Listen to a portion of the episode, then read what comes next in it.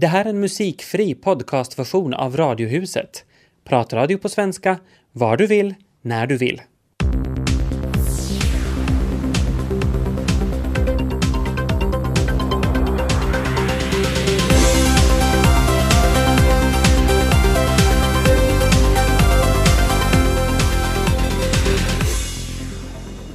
Här är Radiohuset som idag sänder från Borgå. När vi kom hit eh, på förmiddagen så var det ju, kan man säga, minst sagt kompakta gråa moln. Men nu har det klarnat upp. Borgå visar sig från sin bästa sida. En liten, liten ljusning syns där vid horisonten och dessutom så lyste ju alla de där jullamporna upp Gamla stan ganska fint när vi kom där. Det var ganska mörkt när vi kom nog. Ja, det var det ju faktiskt. Idag ska vi inte bara titta på utsikten, vi ska också träffa den färska chefredaktören för Borgåbladet, en musiker med rötter i Levande Livings och en som, som driver en studio för världsstjärnor i Borgå. Och dessutom en författare från stan och eftersom vi sänder från folk, Borgå Folkakademi så får vi också besök av några studerande om hur det är att vara studerande i stan. Men allra först ska vi ut på gågatan och få lite stämningar med Tina Grönros. Jag tror att vi västnylänningar påminner rätt mycket om östnylänningar. Vi är vana vid att ta bilen och vi är också väldigt vana vid att kunna parkera bilen max fem meter från dörren till butiken eller den kommunala eller den statliga instansen som vi då råkar ha ärende till. Men trots att vi är bortskämda med att kunna ta bilen nästan fram till butikskassan så är vi i Västnyland stolta över våra gågator. Ta nu Hangö, där en del av Berggatan är fredad för fotgängare, och Köpmansgatan i Karis, för att nu inte tala om Kungsgatan i Ekenäs, som dessutom är Finlands äldsta gågata. Borgå kan däremot stoltsera med världens kortaste gågata. Eller vad man nu ska kalla den där korta stumpen på cirka 25-30 meter vid Lundogatan, där biltrafiken är förbjuden. Men nu ska det bli ändring. Inför varje sommar och julsäsong brukar genomfartstrafiken längs Ågatan och Mellangatan i Gamla stan vara förbjuden. Men efter den här julen kommer arrangemangen med gågator i Gamla stan i Borgå att fortsätta. Åtminstone fram till nästa höst. Som tillfällig turist i Borgå säger jag Me like very much. Ja, det kan vi bara instämma. Borgå är fantastiskt trevligt sådär när man kommer utifrån i alla fall. 49 000 invånare, väldigt tvåspråkigt, finska som majoritetsspråk visserligen, cirka 64 procent. Eh, Men 33 procent pratar svenska, vilket man ju hör på stan här. Mm, och det märker man genast. Butikskassan pratar svenska och ja, det känns lite annorlunda att komma hit än att vara där i huvudstadsregionen. Och faktiskt så är Borgå landets näst äldsta stad efter Åbo. Visste du det? Jag, jag tror faktiskt att jag visste det. Eh, En av Finlands sex medeltida städer. Och härifrån ska vi sända idag. Jepp, var med oss. Mikaela Röman, välkommen. Tack. Hur kändes det nu efter några veckor på din nya post som chefredaktör på Borgåbladet och Östra Nyland? Yrt. Roligt, men yrt. Varför är det Det- dyrt? No, till saken hör alltså att jag ju också är chefredaktör för tidningen Östra Nyland som, som kommer ut i, i Lovisa-nejden och jag, jag fördelar alltså min tid primärt mellan Borgå och Lovisa och gör avstickare till Helsingfors. Och det är i kombination med alltså ett helt nytt jobb, nya människor som jobbar för mig, nya människor som är mina nya kontakter. Så jag kan inte riktigt säga att jag har rutin på det här ännu. Så det är roligt, yrt men roligt. Och vad är det som är roligt då? Mm, överhuvudtaget alltså det nya jobbet. Jag har ju aldrig jobbat med tidning i hela mitt liv tidigare så det, det, det är klart, jag menar, jag har viss erfarenhet av radio, tv och webb och jag fick erbjudande att pröva på det fjärde medietidningen så det känns ju nog lite som en, en väldigt fin julklapp. Jag menar, det är sällan man får sådana erbjudanden att testa på någonting helt nytt i en helt ny omgivning dessutom. Uh, en stor utmaning och sådana tycker jag om. Det är det som är roligt. Mm. Vad har du redan hunnit lära dig? Uh, vårt system där vi skriver våra artiklar och där jag förväntas skriva mina ledare. Mm. Det är ett tekniskt system. Nej, men allt egentligen, men bara rutinerna på en tidning ser ju helt annorlunda ut än vad de gör på radion eller på tvn. Sen är det ju Borgo och, och Lovisa är ju på det sättet helt nya områden för mig, alltså arbetsmässigt. Jag, jag kan inte påstå att jag är speciellt insatt i, i politiken, varken i Borgo eller Lovisa. Så jag har alltså valt att inte lära mig liksom en sak helt och hållet, utan jag lär mig alltså bits and pieces på klingande finlandssvenska för, för att helt enkelt jag hinner inte koncentrera mig på en sak i taget, utan jag får lära mig lite av allt. Mm. Vad har överraskat dig mest hittills? No, det är främst alltså, med all respekt alltså för rundradion som arbetsgivare, som jag ännu också känner hemskt, hemskt varmt för. Men eh, jag trodde ju alltså på riktigt då jag, min fysiska arbetsplats var då i Böle i Helsingfors, där ni också brukar sända. Jag trodde alltså att jag var hemskt mycket ute bland människor, att jag hade grym liksom, pejl på hurdan stämning det är bland våra lyssnare. Och hade kanske också den pejlen, men, men nu märker jag då jag har kommit ut och hit till Borg och Lovisa att den här, den här känslan av att, av att jobba exakt där, där människor håller på med sina vanliga saker, det vill säga människor bor här, människor jobbar här, människor studerar här, att jag behöver faktiskt no, antingen titta ut genom fönstret eller gå, gå ner på stan bara för att äta lunch, så är jag liksom mitt uppe i det här. Och det andra som har överraskat mig är är alltså kontakten till läsarna. För alltså, både på redaktionen här i Borgå och också på den i Lovisa, så alltså dörren öppnas och in kommer alltså människor som bara säger att var är chefredaktören, att jag vill byta ett ord med henne. Och sen är det antingen så att de, de kommer med feedback på, på hur tidningen ser ut eller hur den borde se ut, vad jag borde skriva ledare om, vad, vad vi har skrivit redaktionen då framförallt vad den har skrivit jättebra och vad den skulle kunna skriva ännu bättre. Så alltså bara den här liksom kontakten med läsarna är helt otrolig. Det, är ju, det underlättar ju definitivt i, ett, i ens arbete då man får direkt feedback på, på antingen det, det vi gör eller det vi inte gör. Mm. För den som aldrig har jobbat på tidning, vad, vad gör en chefredaktör? No, framförallt så ansvarar jag i sista hand för innehållet i, i bägge tidningarna och också för det innehåll vi har på vår webbplats. Det är klart, jag menar det redaktörerna skriver och det är nyhetschefen för de bägge tidningarna som, som administrerar det arbetet och, och, och, på det sättet väljer vad som ska ingå i, i morgondagens tidning. Men i sista hand, ofta brukar man säga om någonting går lite sämre så är det chefredaktören som då ska stå till svars för det. Ansvara för de som jobbar på tidningarna, det vill säga personalen är på mitt ansvar. Och sen, det här det är lite beroende på hur man, hur man själv väljer det faktiskt, men att jag fick ju frågan i ett tidigt skede att, att önskar jag skriva ledare också och skriva artiklar för tidningarna och det här svarar jag på. Så det är ju då kanske det, det mest synliga i mitt arbete. För nu för tiden så är det inte längre uppenbart att en chefredaktör skriver ledare. Hur viktigt tycker du det är att chefredaktören faktiskt skriver i tidningen?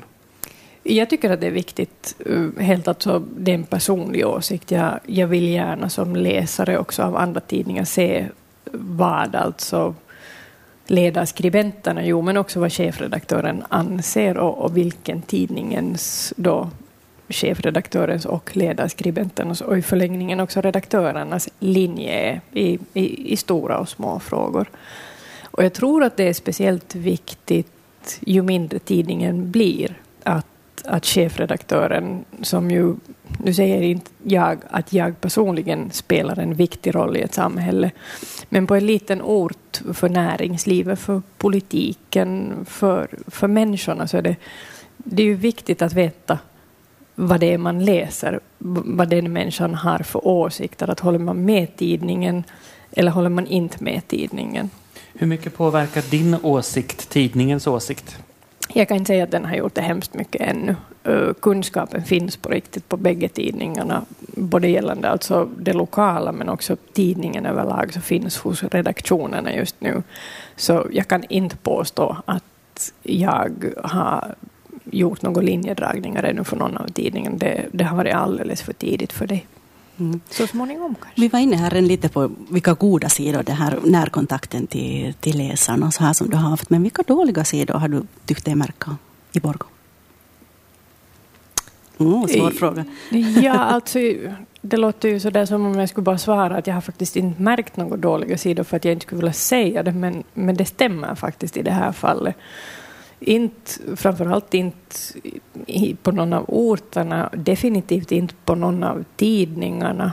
Att det, det enda som har överraskat mig så, där så att jag inte bara är glad över det är hur mycket jag sitter i bil, för att det är alltså ganska mycket resande, inte bara då till redaktionerna, utan också alltså till människor, till föreningar, till sammankomster, till fester, där, där jag har blivit ombedd att, att komma och hälsa på, berätta några ord om tidningen, hålla ett tal, vad som helst egentligen. Så det, avstånden är långa på en lokaltidning. Jag har också jobbat på lokaltidning så I know what goes on.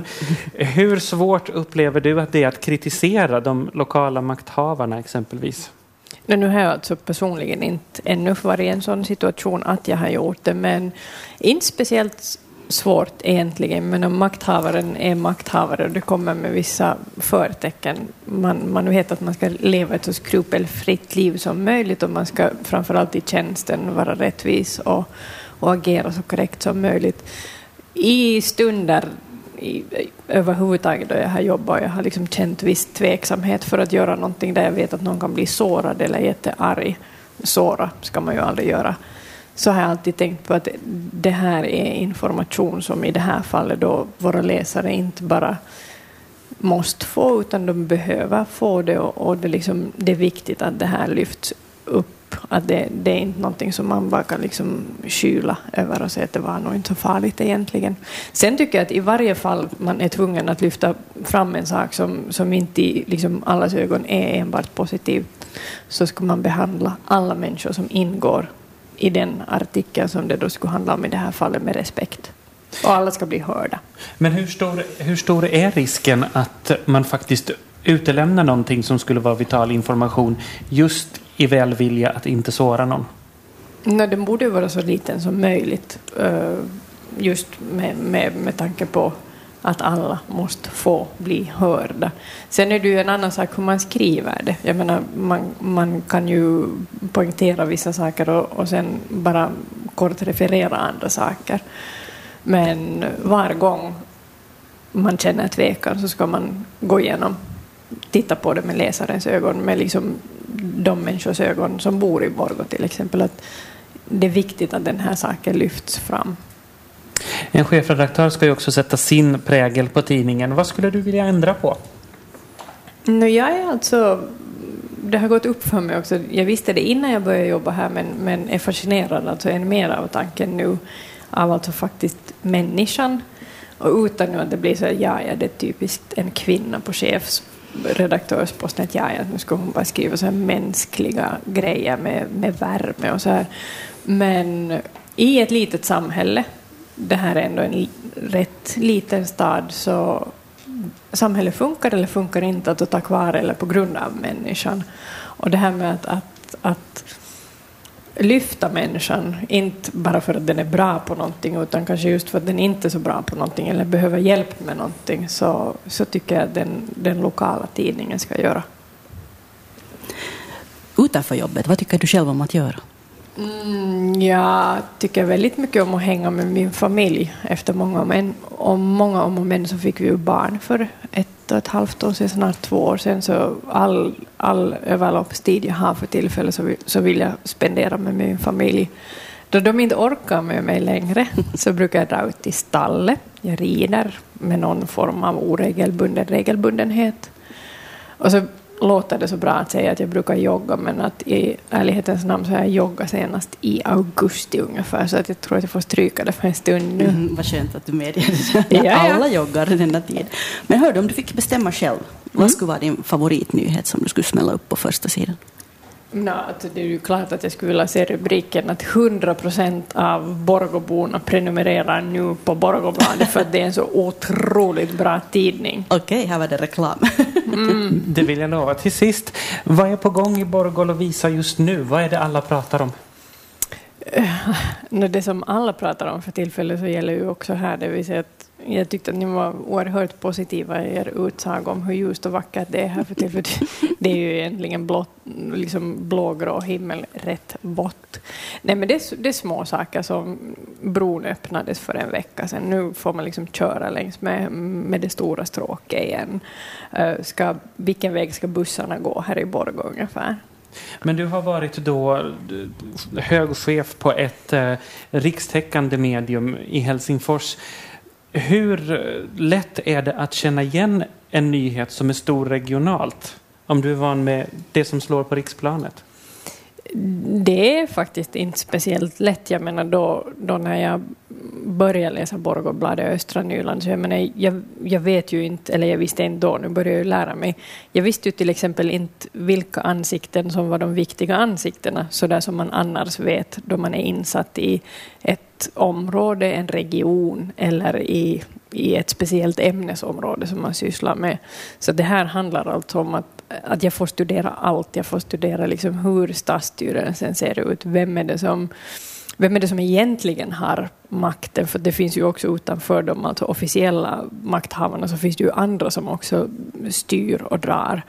Och så finns det ju falanger av, av, av olika sorter var än man rör sig. Att, att, att det är ju egentligen den, den skolan, att, att det finns alltid den officiella versionen och så finns det det som på riktigt alltså berör var och en av oss som, som bor på en ort. Så det är inte lätt och där är jag alltså fullständigt i händerna på, på mina kunniga redaktörer som, som alltså vet hur det egentligen ligger till. För jag är ju, alltså, hela världen är ett minfält för mig just nu. Jag kan gå på vad som helst. Tack chefredaktör Mikaela Röman. Som den tillfälliga turist jag just nu är i Borgo så förstås kom jag till turistbyrån och där har jag Jessica Backman. När jag kom till Borgo, det första jag såg när jag steg ut ur min bil så var en stor grupp, eh, jag tror det var japaner. Det kan ha varit kineser men jag tycker det såg ut som japaner och de kom ju ut från den här stora godisbutiken som är känd utanför Borgo också. Är det mycket asiater här just nu? Jag måste säga att inte, inte så här att jag skulle ha märkt att det är speciellt mycket asiater, att du råkar säkert se en, en grupp då som har kommit med det där, eh, jag skulle säga att mest rör det sig kanske inhemska turister den här tiden på året och en massa ryska turister. Att det är en, en jättestor del nu av, av, det där, av våra turister. Ja. Är de här redan nu eller kommer de sen närmare nyår i, i ännu större grupper, de där ryska turisterna? De är här redan nu men att visst, vi väntar nog ännu mera här efter julen. Att vi kommer också att ha här på turistbyrån en, en där ryskatalande flicka som kan hjälpa till med kundbetjäningen i och med att ingen av oss behärskar ryska så pass bra att vi skulle kunna föra desto längre samtal med dem. Mm. Är det här någonting nytt eller har ni haft tidigare år också ryskatalande mm, turistkonsulenter, rådgivare och så vidare?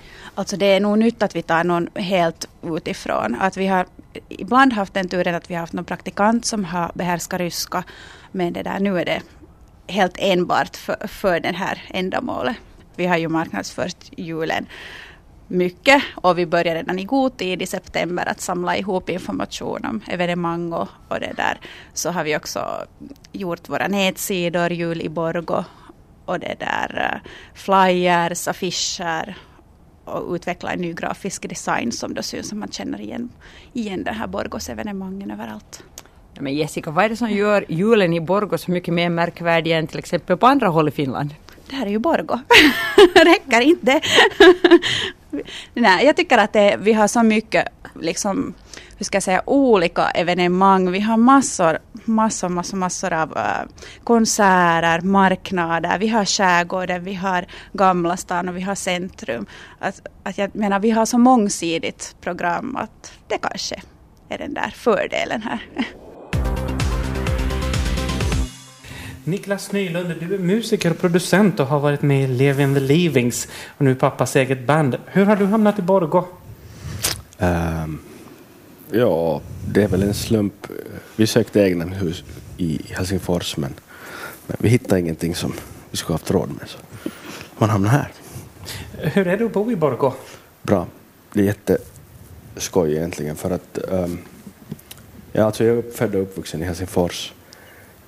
Uh, och att komma till Borgå kändes först sådär, ja det är en liten stad och, och, och, och det här. Man har inte vänner och bekanta på samma sätt. Men det är jättebekvämt, allting är nära. Uh, det är liksom väldigt lätt. Man behöver inte liksom ha bil egentligen. Man kan cykla och gå. Allting är på service, allting är nära. Hur är boendet jämfört med Helsingfors? Uh, jättebra. Bor i ett relativt stort egnahemshus. Uh, relativt nära centrum så det kan inte bli så mycket bättre. Du har också en studio här där bland annat MGP-barnen har varit och bandat mm. in. Hur fungerar det att ha en studio på en sån här ort? Uh, jag är inte speciellt beroende av, av uh, kunder som springer hela tiden. Det mest, alltså, när jag jobbar så jobbar jag för det mesta själv och ensam. Sen kommer folk och, och spelar lite och, och, och framförallt sjunger. Uh, men det är ändå liksom en relativt liten del av tiden som går åt till det.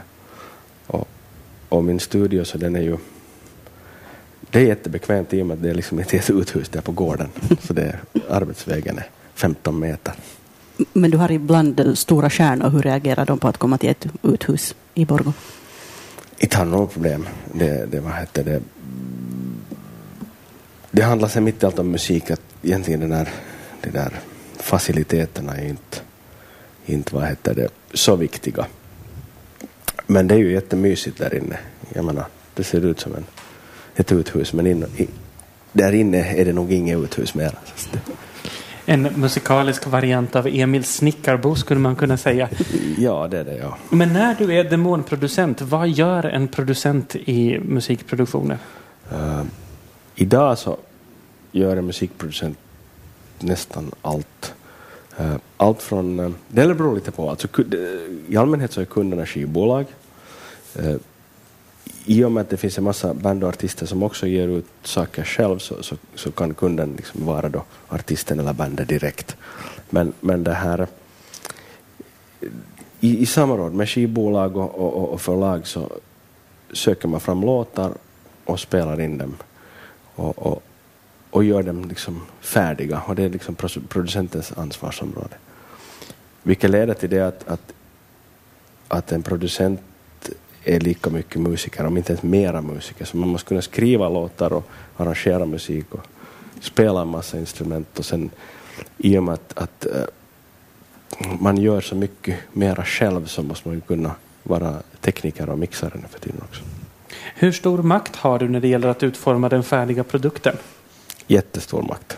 Så det, det i, så det, vad ska vi säga, den sista, den största makten sitter hos eh, den som betalar förstås. Jag menar, om de inte är nöjda så, så blir de väl eh, besvikna och, och då, då, har, då kommer de inte på nytt. Men, men, men grejen är den att man måste också försöka vara kreativ och, och hitta på lite annorlunda saker. Man kan inte göra saker och ting hela tiden på samma sätt. Vilket leder till det igen att, att, att äh, när jag får en låt eller en artist så vet jag inte liksom riktigt vad det ska bli av det förrän, förrän det, man har jobbat lite med det så utformar det sig sen. Hur mycket hänger det på artisten sen hur slutprodukten blir? det är klart att så en, en sångare eller sångerska, det är liksom hela essensen i det där, att, att, att försöka få dels hitta så bra låtar som passar den artisten och, och få så ut så mycket som möjligt av honom eller henne uh, sångmässigt. Så jo, det, det beror väldigt mycket på artisten. Men om man tänker två olika sorters artister, om man tänker den artisten som har en väldigt tydlig vision vad den vill, eller den artisten som låter dig göra precis som du vill. Mm. Vilken del jobbar du helst med? Ja, ofta är det ju så där att, att artister har en väldigt tydlig vision om vad de vill göra. Frågan är sen att har de rätt? Eller har de fel vision? så att, vet det, det samma sak gäller producenten. Jag menar, producenten kan också hamna ute i skogen och i diket direkt. Så att, uh, man måste pröva sig fram och, och våga prova och vara öppen och, och, och det här inte låsa sig liksom i, i någonting. Utan man, det, det, för att kunna vara kreativ så måste man liksom vara, alla sinnena måste vara öppna på något sätt. Men sen också dessa Idols-tider, vems vision väger tyngst? Artistens eller skivbolagets? Skivbolagets när det gäller idoler. Du är också känd från Levi and the Leavings. Hur minns du den tiden? Uh, det var en väldigt fin tid. Alltså jag, som, som det ofta är så, det var rent en slump att jag kom med i bandet. Det var ett sommarjobb jag hade och, och basisten i bandet jobbade, var min chef egentligen. Och hur det nu var sen så var det utan trummis och så hamnade jag i bandet. Och det var meningen egentligen att jag skulle på en provspelning men det blev ingen provspelning utan det blev en inspelning direkt och det var Teuvo Maanteiden kuningas. Det var mitt första track. Och det, det, alltså, det var bara en slump. Och på den vägen var vi sen. Jag menar, det sålde jättebra och, och, och, och, vi fick fortsätta att göra precis, eller vi fick ganska fria händer. Så att, och i och med att vi aldrig cakeade med, med, med Levi and the Living så, så, det här, så vi satt ju i studion och det var jätteskoj. Fyra grabbar där och fick göra hur, hur vi ville. Mm. Fortfarande lever ju många av era sånger kvar och så små knattar kan texterna till dem och sjunger till exempel Pohjois Karjala. Mm. Hur känns det? No, alltså det på ett sätt är det väldigt märkvärdigt. Alltså, I och för sig Pohjois Karjala så är, är, är från ett album före jag kom med. Men, men det här... Alltså själv brukar jag aldrig lyssna på det vad jag har gjort. Men när man, man kan ju inte undgå det ibland för det kommer på radion. Och folk sjunger med. Och, och så visst är det ju liksom lite märkvärdigt att man hör sig själv spela och folk är väldigt imponerade. Och det, det är svårt att ta ställning till sånt. Det, det kom och gick. Mm. Men nu så har det kommit Livingsorkestern. Och, mm. och, hur gick det till när ni började med den? Nu grejen var den att, att, att, att vi i och med att Gösta dog år 2003 så, så det här bestämde vi att, att, att vi fortsätter ju inte med Levi and the Livings. Utan, utan det var liksom tvärstopp där. Sen gick det några år och vi har ju alltid hållit kontakt eftersom det är ett gammalt band och jag, jag har varit med i 15 eller 16 år och de här andra killarna hade varit med i Levende the Livings i 25 år. Så det är ganska svårt att, att mitt att bryta upp alla band med de här människorna som man har liksom, eh, det blir en så, så liksom stark på något sätt sån här social sammanhållning. Och, och vid något skede sen så tyckte vi att vi har hållit kontakt och varit ute och ätit flera gånger per år bara för att träffas och, och så tänkte vi att man borde nu sätta sig ner och spela lite och inte tänkte vi någonting liksom, överhuvudtaget på att vi skulle göra en platta eller någonting men vi satte oss nu ner och började leka i studion och, och, och det tog oss en par år att vad heter det, spela in en skiva och det är då liksom, vi tog namnet Livings Orkester för det var det, det är egentligen det var vi var. Eh, men det liknar inte liksom Levi and the Livings, för i och med att Gösta inte är med så, så, så kan det inte vara det. Gösta Sundqvist, ja. ja. Mm. Och det här, ja på den vägen var vi och så, så tänkte vi att okej, okay, vi pratar med något skivbolag. Att om, om någon är villig att ge ut det och tycker att det är liksom tillräckligt bra och det håller måttet så, så visst, det, det, det är otroligt skoj och, och, det har varit jättefin tid att nu kunna liksom göra musik igen med killarna och, och träffas väldigt ofta egentligen för vi, nu, nu åker vi ut på spelningar också. Från Levi and the Leavings till pappas eget band som du är med i nu. Eh, hur stor skillnad är det mellan de banden? Uh, musikmässigt, ja, där, där är det skillnader, men, men mycket handlar det väl om samma sak, att, att skriva låtar och, och, och, vara kreativ i studion och, och göra så bra eh, låtar och, och, och, plattor i, liksom inom ramen för bandet. Så egentligen så är det ganska samma sak fast det är helt olika grejer. Vad tycker du är mer krävande och kreativt? Eh, att vara musiker eller att vara producent? I mitt fall så är det ju så att jag är liksom båda två. Jag är egentligen eh, jag spelar varje dag och jag spelar på varje skiva som, och inspelning som jag har gjort. Så jag är lika mycket musiker och producent så det, och, och, samtidigt också tekniker och mixare. Jag mixar i och för sig för, för andra också men det är väldigt svårt. Uh, jag är väl lite allt. Jag menar, svårt att säga, amöba. Men det fina med att när du är musiker så slipper du svära över producenten eftersom det är samma person. Ja, no, i och för sig man kan ju ta en svordom framför spegeln. Då, då. Ja, absolut. Av allt det du gjort Niklas Nylund, vad är du mest stolt över? Oj, det, det är så jätte... Alltså, ofta är det så att man... Um, om man skriver en, en låt eller gör en bra produktion som man själv tycker att det är liksom väldigt lyckad, så då kan man vara väldigt stolt över den men det behöver inte betyda att den har liksom överhuvudtaget någon kommersiell framgång. Så man måste skilja på kommer, liksom, Eh, de kommersiella framgångarna. För det, det märkvärdiga är det att ibland så har det ju gått så att man är inte alls speciellt nöjd med det vad man har gjort och det säljer hur mycket som helst. Så det liksom går inte alls hand i hand. Tvärtom, det, det som man tycker att man, det bästa man har gjort är liksom, har ingen noterat. Så det, det, det, det är jättesvårt att vara uh, och hitta bara en, jag menar efter hundratals låtar som man har varit med och gjort som, jag vet, ingen aning. Men hur stolt är man om man får en riktigt dålig låt på, sin, på sitt bord som man mer eller mindre får sig påtvingad och så lyckas man göra någonting riktigt bra av den? Ja, den där räddningsoperationen. Mm. Ja, ja, det hur händer. känns det? Ja, det händer. Ja, ibland så är man, men det är liksom frågan om små korta ögonblick. Det blev en låt av det där fast man inte alls trodde på det. Uh, ja, då är man glad och nöjd. Men, men det är frågan om timmar eller dagar. Sen glömmer man bort det igen. För man är liksom involverad i följande projekt. Och här fortsätter Radiohuset ifrån Borgå från Folkakademin. Här sitter vi i ett klassrum deluxe med en fin utsikt ner mot ån. Och med oss har vi två studerande. Välkomna! Tina West Igestam och John Forsten. Vad studerar ni? Jag läser smådjurslinje ett år. Okej, smådjurslinje, vad betyder mm. det?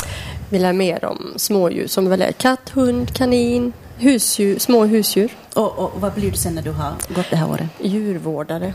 Okej. Okay. Och John? Jag, jag läser biovetenskap och medicin. Det är en sån här ettårs prettkurs till det här medicinska i Helsingfors tänkte jag fortsätta till.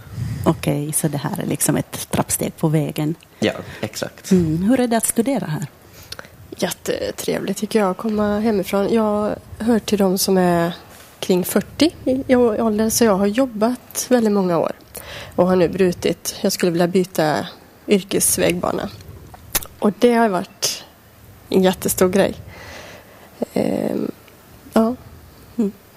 ja det, här, det här första året efter, efter gymnasiet just så att jag känner mig lite så här ny ute i livet ännu. Mm. Men att, ja. Och då, du bor här på internatet, hur är det att bo här? Um, det är jättekiva nog att um, här är just jättemånga nationaliteter och det är jättemycket trevligt folk här. Så det brukar oftast vara så att man är då och då ute i, i sällskapsrummen och umgås och sen så gör man läxor och sånt. Mm. Genast efter gymnasiet är det säkert jättekul att bo på ja. internat, komma ja. bort hemifrån. Ja, det är första gången som jag flyttar hemifrån egentligen, så, mm. om man kan kalla det här till det egentligen. Men hur är det för dig Tina? Ja, det är helt tvärtom nästan. Jag är van att bo och leva själv och Eh, men jag, jag tycker det är jättemysigt för vi gör mycket saker tillsammans. Går och handlar, lagar mat. Och det har varit ett riktigt eh, lyft tycker jag. Det, man känner sig aldrig ensam och det är bara fördelar. Mm. Du kom hit från Sverige, varför kom mm. du just hit? Eh, liknande utbildning finns inte på närmare håll. Så vi är norrmän och svenskar i klassen. Mm. Varför kom du Johnny just hit? No, jag hörde från en kompis att, att det här var ett ganska kiva år som han hade här. Gick här förra året just. Och sen, jag hade annars inte riktigt någon plan att jag valde det här framför att jobba. Borgå som stad, som att, att bo i Borgå, hur, hur är det? Jag tycker det är ganska mysigt när det är ändå är jätteliten stad jämfört med Helsingfors. Så allting finns jättemycket nära här, butiken och, och just om man tränar något så går det jättefort att komma här i stan. Vad finns det för fördelar att bo i en liten stad istället? Uh, det är mera kompakt just att just det som jag sa, att, att man, det, man känner människor så mycket bättre här just då och kanske lär känna. Tina, vad tycker mm. du om, om Borgå som stad? Jättelätt att tycka om. Vi kom hit i augusti, det var fin sensommar och vi bor precis vid en liten hamn och vi har, här finns Gamla stan och jag gillar att promenera. Så jag har lärt känna stan och tycker den är jättemysig. Och föredrar, jag föredrar mindre städer framför storstäder. Varför det? Och jag gillar det här lugnet och lite intimiteten. Och man har till och med lärt känna igen folk i affären. Och jag gillar det här lugna. Men vad gör man på fritiden i en stad av Borgås storlek? Ja, det blir en del fritid, det blir det ju. Och många av oss har ju inte familj eller vänner här så vi är lite hänvisade till varann. Jag har börjat läsa mycket mer böcker än vad jag gör hemma. ser det som lite semester att vara här. Eh, det gör vi nog. Vi är lite olika. En del är mer aktiva med träning och går till badhuset. Och vi, ja, det, det finns att göra om man vill. Ja, så brukar det alltid hända att vi far just ner dit till klubben, det är vårt sällskapsrum, så Mm. att vi far dit och har filmkvällar och, och, så sen på veckosluten så kanske man far ut på någon pub eller nattklubb. Vi konstaterade här i början att eh, Borgå är ju en väldigt tvåspråkig stad. 33 procent är svenskspråkiga. Hur umgås man över språkgränsen här? Jag- har faktiskt inte alls riktigt stött den så hemskt mycket på den här sp- språkgränsen, just att vi umgås mera sinsemellan. Och enda gången som jag kom i kontakt med någon just att eh, i affären och, och sen om man är ute och, och träffar människor just så. Jag som svensk har inte sett några hinder överhuvudtaget. Var man än kommer så är det någon som pratar svenska och känner mig inte handikappad alls språkmässigt. Och det är ju en väldig fördel när man kommer från närliggande länder och ska studera mm, på främmande mark att man klarar sitt språk, eget språk. Men John, du är från Helsingfors. Hur upplever du skillnaden i tvåspråkigheten jämfört med Helsingfors och Borgå? Just när det här är jättemycket mer intim eh, grupp just som vi har så att uh, stöter jag hemskt sällan på finskan. Men att mera just i Helsingfors så tycker jag att om man har finska vänner just så är det hela tiden. Att um, jag spelade till exempel fotis jättelång tid och då var det finskspråkigt lag just då. Och då, ja, det, det har blivit jättestor omväxling för jag har inte använt finskan på säkert ett halvt år. Hur, hur går det med din finska, Tina? Jag har börjat lite på finsk eh, undervisning men eh, hoppat av det men, faktiskt. Men jag provade och det var jättesvårt. Varför hoppar du av? Nej, jag tyckte det var väldigt svårt. Nå, hur är det sen med, med jobbutsikter för dig, Tina? Du tänker fortsätta att studera, John, men jobbutsikter efter det här året? Det finns möjligheter att få jobb som djurvårdare men många kräver nu legitimation och det får man inte efter folkhögskola så att eh, kanske måste man läsa något vidare. Och vad skulle det vara då? Det är till legitimerad djurskötare eller djursjukvårdare då. Mm. Mm. Hur är din framtid? Är den i Borgå eller någon annanstans? Eh, hemma i Sverige har jag nog tänkt. Mm. Du är involverad också här i, i en sån här dramagrupp. Kan du berätta lite mer om det? Det är också jättekul att komma ifrån arbetslivet till folkhögskola för här finns något för alla, tillvalsämnen och så nu har jag kommit till, hamnat i en teatergrupp. Det är jättekul att utveckla sig på olika plan som man gör tycker jag. Vad gör ni där då? Nu ska vi ha ett, eh, i den här gruppen så gör vi ett Lucia-spel som vi ska visa upp. Både på stan och här på skolan nu innan jul. Mm, jag hörde att det kanske inte är helt traditionell Lucia, Nej. utan vad är det då? Lite otraditionellt. Berätta, det låter intressant. Eh, ja, jag vet inte hur mycket jag ska berätta om det. Ah, varför det? Kanske folk vill komma och titta på oss. Mm, men kanske du blir lockad om du berättar lite. Ja, vi letar efter Lucia Mm. som har kommit bort från oss. Oj. Men om man nu återvänder till Folkakademin. eh, Det händer ju jättemycket saker runt omkring så här. Drama och en massa andra aktiviteter. Hur hårt studerar ni egentligen? Hur mycket jobb är det? Det är inte hemskt stort tempo ändå. Att det skulle egentligen få vara lite mer intensivare. Att ofta blir det så att det finns ett eh, två timmar per dag som man inte har hemskt mycket att göra. Ja, jag kan också känna att eh, speciellt när man kommer långväga ifrån att man har ju mer eh, kraft och tid att läsa. Jag tror vi har 22 timmar i veckan ämnesläsning. Eh, så det, man förtar sig inte. Men om ni då ska sälja in det till någon som funderar på att läsa på en motsvarande skola. Vad är det enskilt bästa med att studera just här? Att man kan välja väldigt mycket individuella tillval som passar en själv. Och att man lär mycket om lite, i alla fall på en sån praktisk linje som jag går. Det tycker jag är bra. Jag tycker att det är jättebra med den här gemenskapen här just då. Som Tina sa, att det finns något för alla. Att det finns just de här olika tillvalsämnen, cooking in English och fotografering och sånt. Så att, Och sen att folkskola är ju något frivilligt ofta. Det känns i andan att vi är här frivilligt och eh, tror lärarna också. De är nog eh, tacksamma i sin arbetsmiljö för det. Vår nästa gäst i Radiohuset från Borgå är Sabine Forsblom. Välkommen! Tack. Du är född och uppvuxen i Borgå. Vad betyder den här staden för dig? Oj, hur kan man ens eh, försöka börja svara på en sån fråga. Um, vad betyder, ens, vad betyder en, en stad för en där man är född och uppvuxen? För mig betyder Borgå många, många saker. Mm. Det, mitt förhållande till min hemstad är väl lite som ett förhållande till, till föräldrar eller en, en nära vän. Att det är väl ett sådant äh, eh, inte helt konfliktfritt förhållande. Men äh, framförallt så betyder nog Borgå för mig rötter. Och det betyder trygghet. Och så betyder det i allt större utsträckning, ju äldre jag blir, så betyder det skönhetsupplevelser. För det här är en otroligt, otroligt vackrare stad, vacker stad. Hur har den här staden ändrats med åren, upplever du? No, den har ändrats på jätte, jättemånga olika sätt förstås, så som väl de flesta städer. Men, men eh, naturligtvis har den blivit jättemycket större med allt vad det innebär. Både det, både det goda och det, det negativa i det att, att någonting växer och, och blir större. Uh, men uh, det har inneburit för mig bland annat det att många av, av barndomens och ungdomens spännande och fantasistimulerande ställen inte längre finns. Det vill säga gamla ruttna kåkar och, och det där eh, sådana lite skumma gränder och, och det fanns eh, ännu i min ungdom var Borgå fyllt av små icke-trendiga kaféer jag gillar väldigt mycket sånt som är inte så trendigt.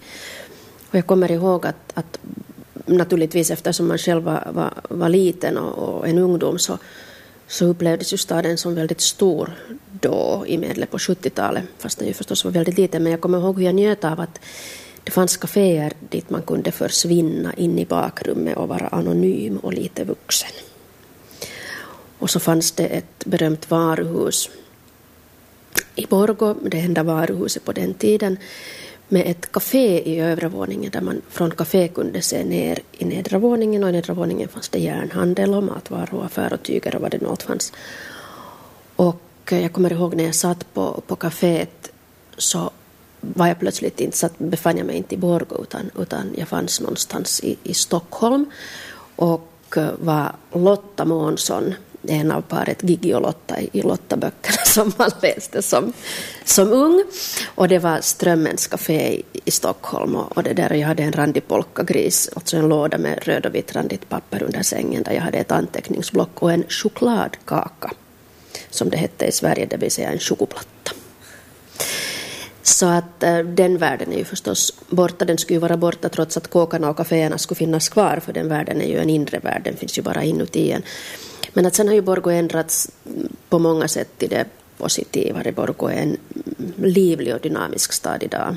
Och det som gläder mig kanske mest är det att jag ser så mycket utlänningar i stadsbilden. Men om man tar då dagens Borgå, eh, det som, vad är det upplever du som är bra och vad är det som är mindre bra i dagens Borgå?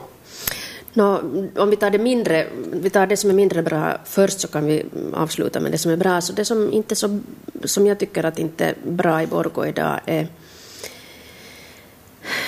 är det att ehm, staden förstås har vuxit och förfulats mycket.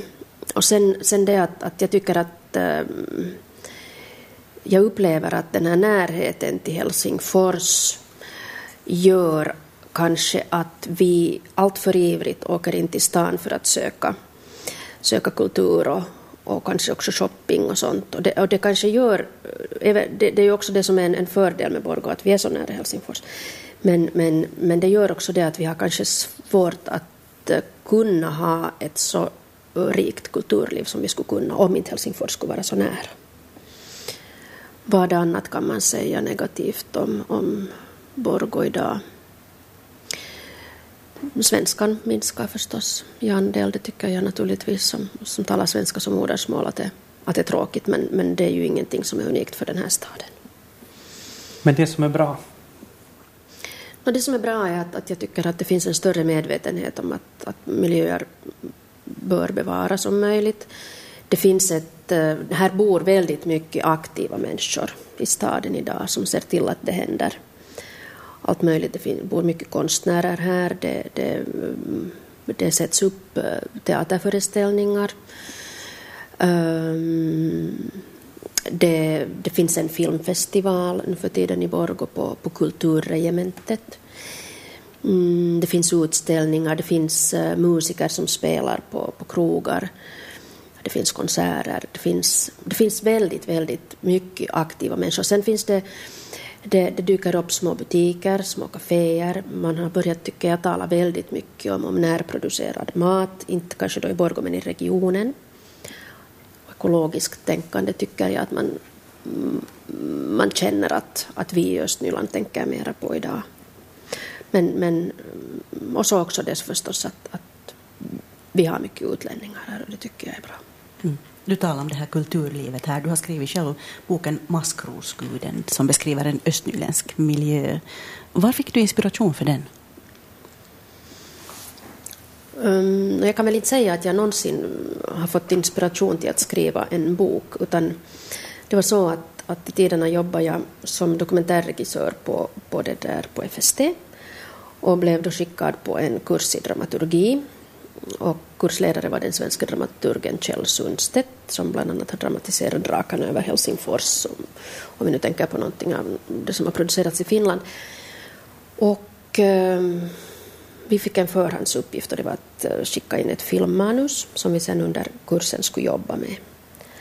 Och jag fick till stånd ett manus, ett fantastiskt manus mm, med, med utomjordingar som landar i Pärnu på en åker. Och vad det sen då händer. Och det här var så pass urdåligt så jag tänkte inte ens skicka det åt honom. Utan det hamnade, det hamnade i den norska faxen och det där.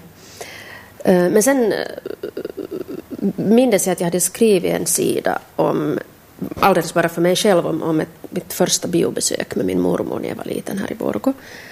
Och då tog jag den sidan med till den där kursen. Och, och den där första delen av kursen var en vecka och då sa han att han skulle vilja se mer av det här. Och då skrev jag 50 sidor den där första veckan och sen hade vi en liten paus på en månad. Och då sa Kjell att när jag kommer tillbaka så vill jag se 200 sidor till och då gjorde jag det. Så där bara? Ja.